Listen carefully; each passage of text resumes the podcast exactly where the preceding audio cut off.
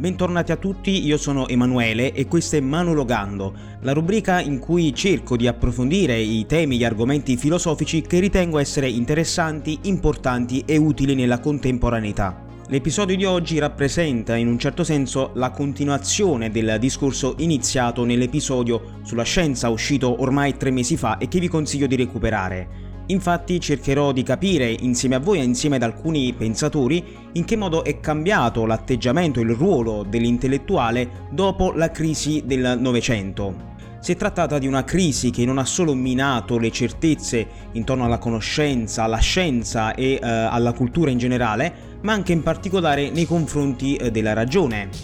Cioè è cambiato l'atteggiamento e anche la considerazione che gli intellettuali hanno di questa facoltà umana cioè col passaggio dalla modernità alla postmodernità è cambiato il paradigma attorno a cui costruire la cultura, la conoscenza e anche la società.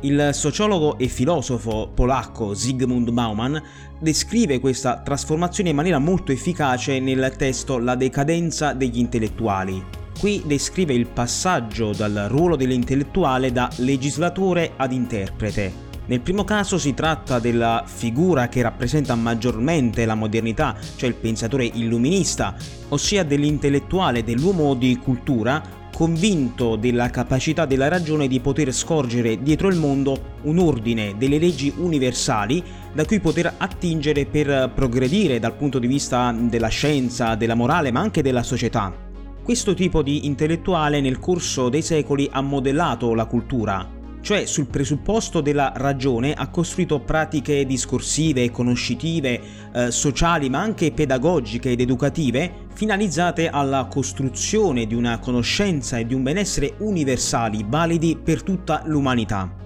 Detto in altre parole, l'intellettuale tipico della modernità ha un'aspirazione all'universalità perché considera la ragione non una facoltà contingente, quindi limitata, ma qualcosa mossa da criteri e fini validi per tutti gli uomini. Quindi la funzione dell'intellettuale legislatore, come è stato definito da Bauman, era di osservare il mondo, usare la ragione per scorgere l'ordine intrinseco del mondo e formulare leggi valide per tutta l'umanità. Lo scopo finale, che rappresenta un po' tutto il progetto dell'illuminismo, era dimostrare all'uomo come fare per potersi liberare dalle catene della tradizione e della società, cioè l'uomo andava costretto alla libertà per parafrasare il filosofo Rousseau.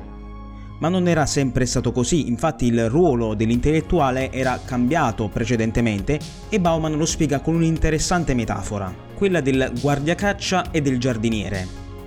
Prima della modernità, eh, prima dell'illuminismo, l'uomo era un guardiacaccia nei confronti del mondo perché eh, si trovava di fronte ad un ordine naturale e divino che andava semplicemente preservato perché qualsiasi cambiamento, qualsiasi eh, trasformazione ne avrebbe potuto compromettere il funzionamento. Con la modernità lo status quo smette di essere semplicemente accettato, anzi diventa una situazione da eh, superare per poter arrivare ad una condizione di autentica libertà. Quindi l'uomo diventa giardiniere perché non si limita più a prendersi cura del mondo, ma lo modifica perché è convinto di poter ambire ad una situazione ideale intervenendo sulla realtà eh, per piegarla ai propri scopi, ai propri fini. Quindi l'intellettuale moderno è un legislatore perché modifica la realtà usando la cultura, la ragione e la conoscenza. Con la crisi del Novecento e con gli avvenimenti storici eh, di questo secolo, però c'è stato un ulteriore cambiamento eh, del ruolo dell'intellettuale. Questo perché si è compreso che la ragione non è universale, non può comprendere tutto, né può prevedere tutti gli effetti, quelli eh, a lungo termine e anche quelli non previsti eh, dalle intenzioni eh, iniziali.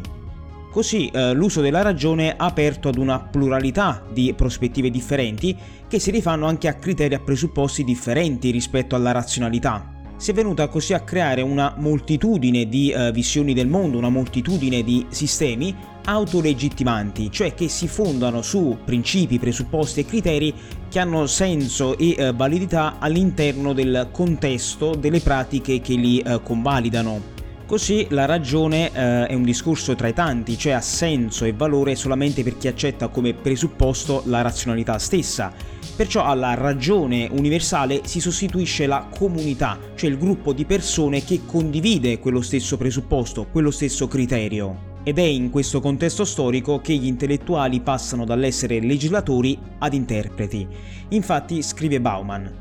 la strategia tipicamente moderna del lavoro intellettuale è quella caratterizzata nel modo migliore dalla metafora del legislatore. Esso consiste nel fare affermazioni autorevoli che arbitrano controversie di opinioni e selezionano quelle opinioni che, una volta prescelte, diventano corrette e vincolanti. La strategia tipicamente postmoderna del lavoro intellettuale è quella caratterizzata nel modo migliore dalla metafora del ruolo di interprete Esso consiste nel tradurre affermazioni fatte all'interno di una tradizione fondata sulla comunità in modo tale che possano essere capite all'interno del sistema di conoscenza basato su di un'altra tradizione.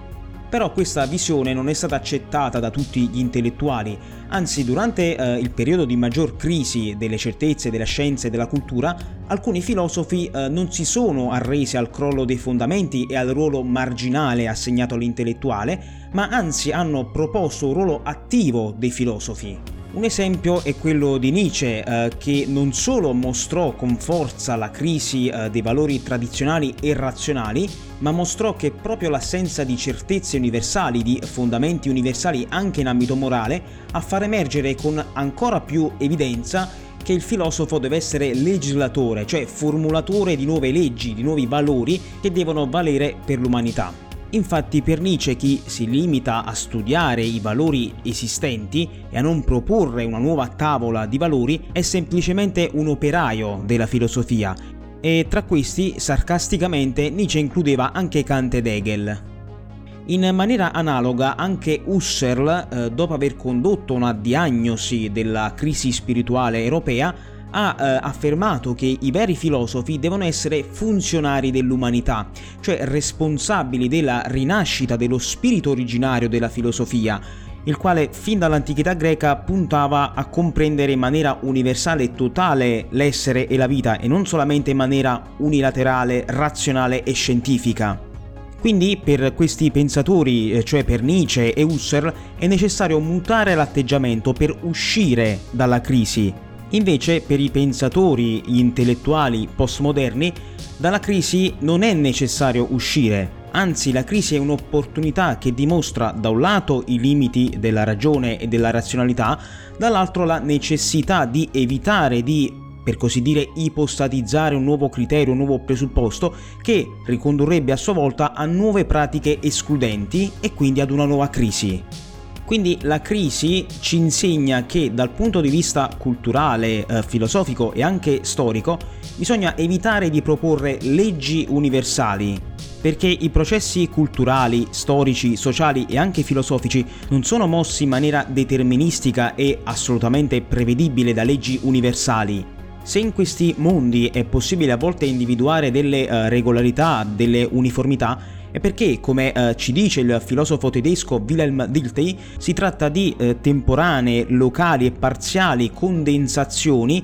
emergenti dai rapporti tra gli individui. Cioè si tratta di connessioni dinamiche non prevedibili, non determinate da leggi universali, che orientano le azioni, le intenzioni e gli scopi eh, degli uomini nella storia e le stesse ipotesi e teorie filosofiche e culturali che cercano di proporre interpretazioni e leggi universali sono a loro volta determinate storicamente, non esistono al di fuori della storia. Quindi, sebbene da un lato l'intellettuale esige l'universalità e propone leggi universali per interpretare eh, il mondo nella sua complessità, dall'altro lato deve ammettere la sua sconfitta. Però se da un lato la ragione non può tutto nell'ambito umano, non può individuare leggi universali valide per tutti, e se è stata affiancata da altri discorsi che pretendono la stessa legittimità, la stessa validità, non bisogna però nemmeno scadere nel relativismo e rinunciare totalmente alla razionalità. Cioè, se è vero da un lato che gli intellettuali non possono assegnare patenti di eh, verità nell'ambito della conoscenza oppure di eh, giusto o sbagliato in ambito etico o di bello e brutto in ambito estetico, Dall'altro lato si rischia, secondo Bauman, di delegare al mercato e alla legge della domanda e dell'offerta questa funzione. Cioè il discorso che eh, detiene la maggioranza dei consensi in un dato periodo diventa quello vero. In questo contesto la funzione dell'intellettuale è quasi del tutto irrilevante, eh, se non dal punto di vista culturale, eh, dal punto di vista eh, sociale, dal punto di vista politico. Tuttavia, l'intellettuale non deve riproporsi come legislatore, cioè come colui che pretende di conoscere le leggi della società e della storia e di poter indicare a tutti gli uomini eh, la via giusta, perché come hanno sostenuto filosofi come eh, Karl Popper, la complessità del mondo, eh, dell'uomo, della civiltà e della storia e anche la crisi ci hanno dato la consapevolezza che è impossibile fare previsioni e quindi non si possono proporre leggi universali e piani efficaci a lungo lungo termine. Per questo Popper ha criticato eh, filosofi come uh, Platone, Marx, uh, Hegel e anche Comte perché affetti, uh, secondo Popper, dal bias della profezia, cioè sulla base della loro visione del mondo pretendevano non solo di prevedere l'andamento futuro, ma anche di indirizzarlo secondo ciò che loro ritenevano essere razionale.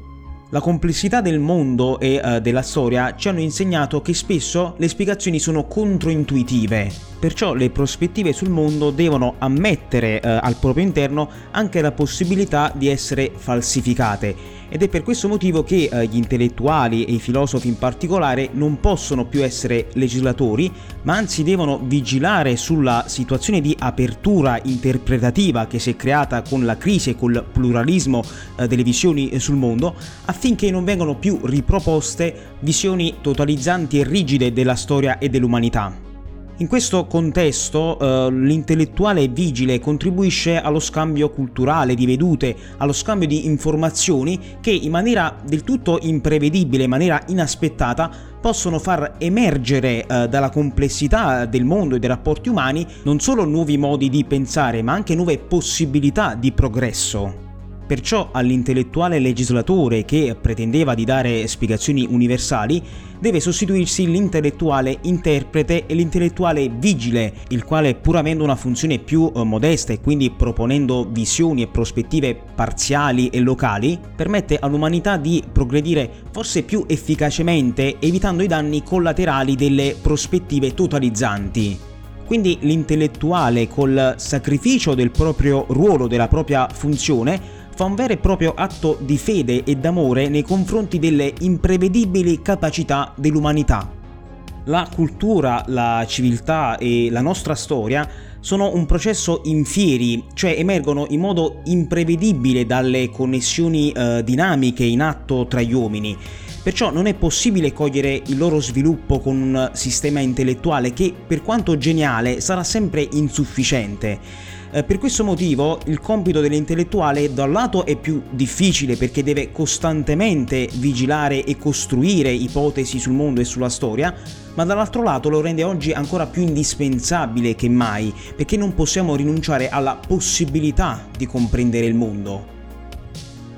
Bene, spero che questo discorso portato avanti con uh, Bauman e altri filosofi sul cambiamento della funzione dell'intellettuale vi abbia uh, incuriositi e interessati. Uh, credo che sia uno spunto di riflessione su cui ragionare, anche per comprendere l'importanza del dialogo, del pluralismo e anche della collaborazione che devono contraddistinguere sempre una società aperta e sana. Anche quello dei cavernicoli è uno spazio aperto alla discussione, perciò condividete i nostri episodi, seguiteci sui social e fateci sapere i vostri pensieri e le vostre riflessioni. Vi do appuntamento al prossimo episodio di Sentieri Intrecciati, sarà molto importante e imperdibile perché eh, parleremo nei nostri classici eh, 10 punti di un grande della filosofia, Platone. Bene, vi ringrazio per avermi seguito, vi saluto e tu che mi ascolti, tieni a mente che più sai, più sei.